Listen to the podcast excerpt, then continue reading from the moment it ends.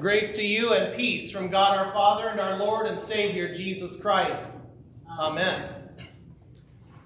How's this for a job description? You will almost always face staff shortages. Paid benefits and accommodations are minimal.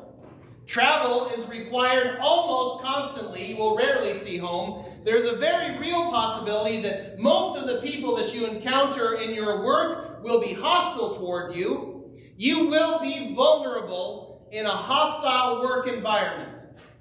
When can you start? That's the job description for the 72 that Jesus sent out in our gospel text for this morning. We know that it can be difficult to serve Jesus and his church in this day and age. That's no secret. If you're measuring with worldly standards, the church is losing. We're losing our public authority to speak to issues. We're losing our clout and influence. We're losing membership. A major portion of churches in America struggle just to keep the doors open and the lights on. We're not here to moan and groan about all this, though. It's a hard time to witness to Jesus Christ in our world. However, I'm convinced that it's always been a hard time to witness to Christ, even in the midst of what was the so called Christendom. A hundred years before Luther, the Bohemian preacher Jan Hus was burned at the stake at the Council of Constance for teaching many of the same things that Luther taught, or in other words, teaching what the Bible said.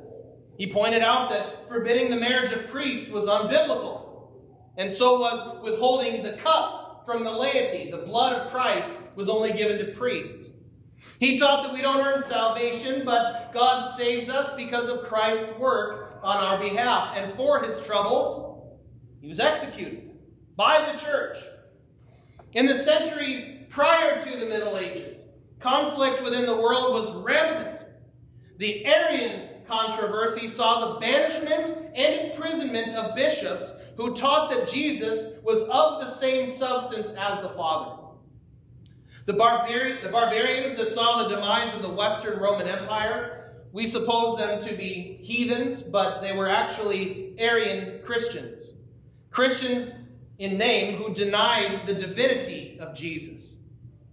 The 8th century saw the rise of the Mohammedans, followers of an illiterate prophet in Arabia who also taught that Jesus, while a great prophet, was not God, and that his message had been corrupted by Christians.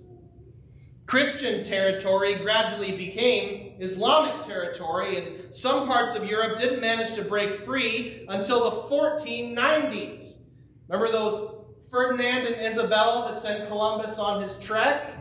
They were the same who finally freed Spain from Islamic rule and unified it into a single kingdom.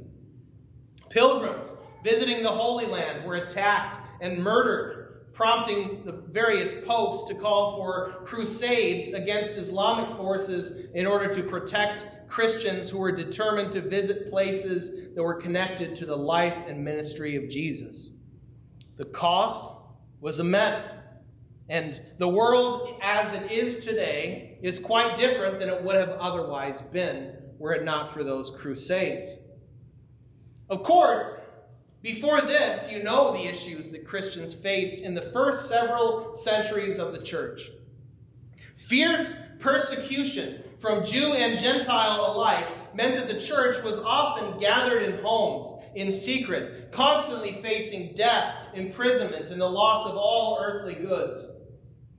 It's pretty much never been easy to bear witness to Jesus in this hostile world. In fact, it wasn't even easy to bear witness to Jesus when Jesus was standing right there in the flesh. That's the situation that we see in the Gospels, especially in the job description that Jesus gives to the 72 that he sent out in our text this morning. You are sure to be understaffed after all the laborers are few. You will face hostility, even death. You are sent out as lambs in the midst of wolves. And Molly, how, how well do lambs hold up in the face of wolves. Not great. You'll be functionally poor. No money bag, no luggage, no shoes, no roadside greetings. We're not following these instructions literally for our trip to Houston this week at all. You'll be turned away, and whenever you do, they do not receive you. You would be rejected for sure. The one who rejects you rejects me, and thereby rejects the one who sent me. What a job description, right? I'm feeling worn out already, and that's not my job description. So go get them. Go make disciples. Three, two, one, make disciples. What a pep talk, Jesus.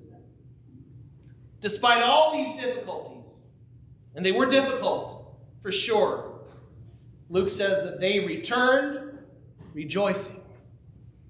The entire scene is marked by God's gracious work. It's all about what God is doing. In verse 1, Jesus is the one who appoints and sends. In verse 2, he points out that it is God's harvest. God is the Lord of the harvest, and he's the one who sends laborers out. The ones who are sent don't need to worry about lack or danger because God provides. Even if some, many, or most will reject the offer of God's peace, some will actually receive it and will receive the ones he sent.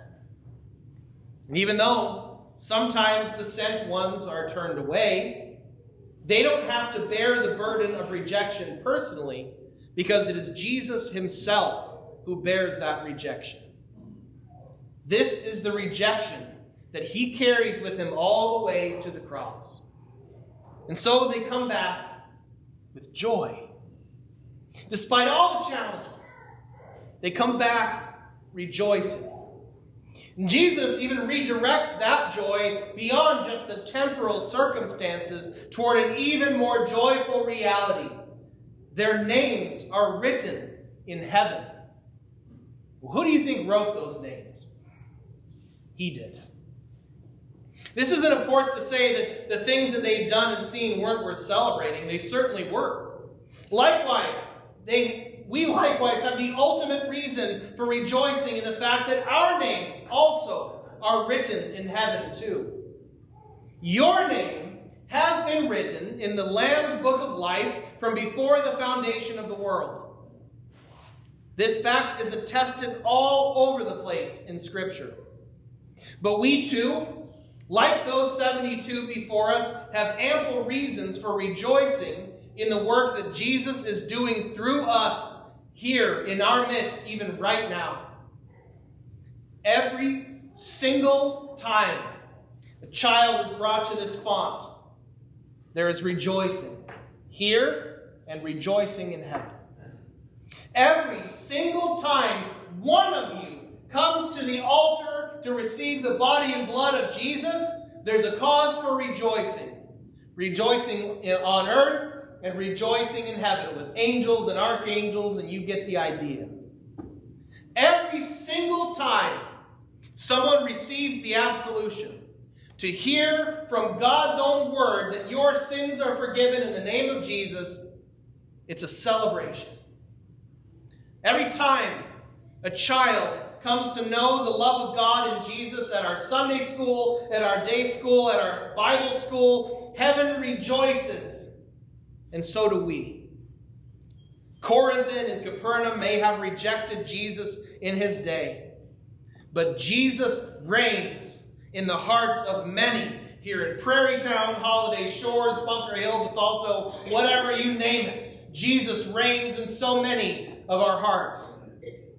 Because God is still the Lord of the harvest.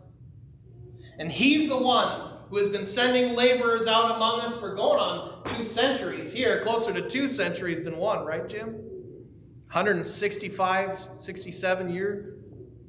God is always faithful. He always keeps his promises. And from the very beginning, he has answered the prayers of the faithful to send laborers out into his harvest. And Jesus says to them in response to their reports, I've been watching Satan fall like lightning from heaven. That's still happening. Every time the forgiveness of sins is doled out. Every time that Christians gather in the name of Jesus, the kingdom reign of God exercises his authority, and so all of Satan's petty and pathetic temporary victories come crumbling down. When our sins are forgiven, Satan has nothing left to use against us. He can make us miserable, and he does, but he can't take away our joy. Even all of his forces subject themselves to Jesus when this authority is exercised. It might look like a hard time to bear witness to Jesus, and in so many ways it is. Nobody ever said it was going to be easy, but boy, we didn't know it was going to be this hard, did we? Thank God that God is still the Lord of the harvest. It's His harvest. We're His laborers. It's His mission, His plan, His victory, His kingdom. We have nothing to fear and nothing to truly worry about. One of my favorite great teachers, Dr. Dale Meyer, who retired as seminary president last year and who just lives down the road off 159 in Collinsville. He often remarks, It's a great time to be the church. And truly it is. Amen. And the peace of our God, that surpasses all of our human understanding, guard your hearts and minds in our Lord and Savior Jesus Christ. And all of God's people said, Amen. Amen. Do you rise for prayer as you're able?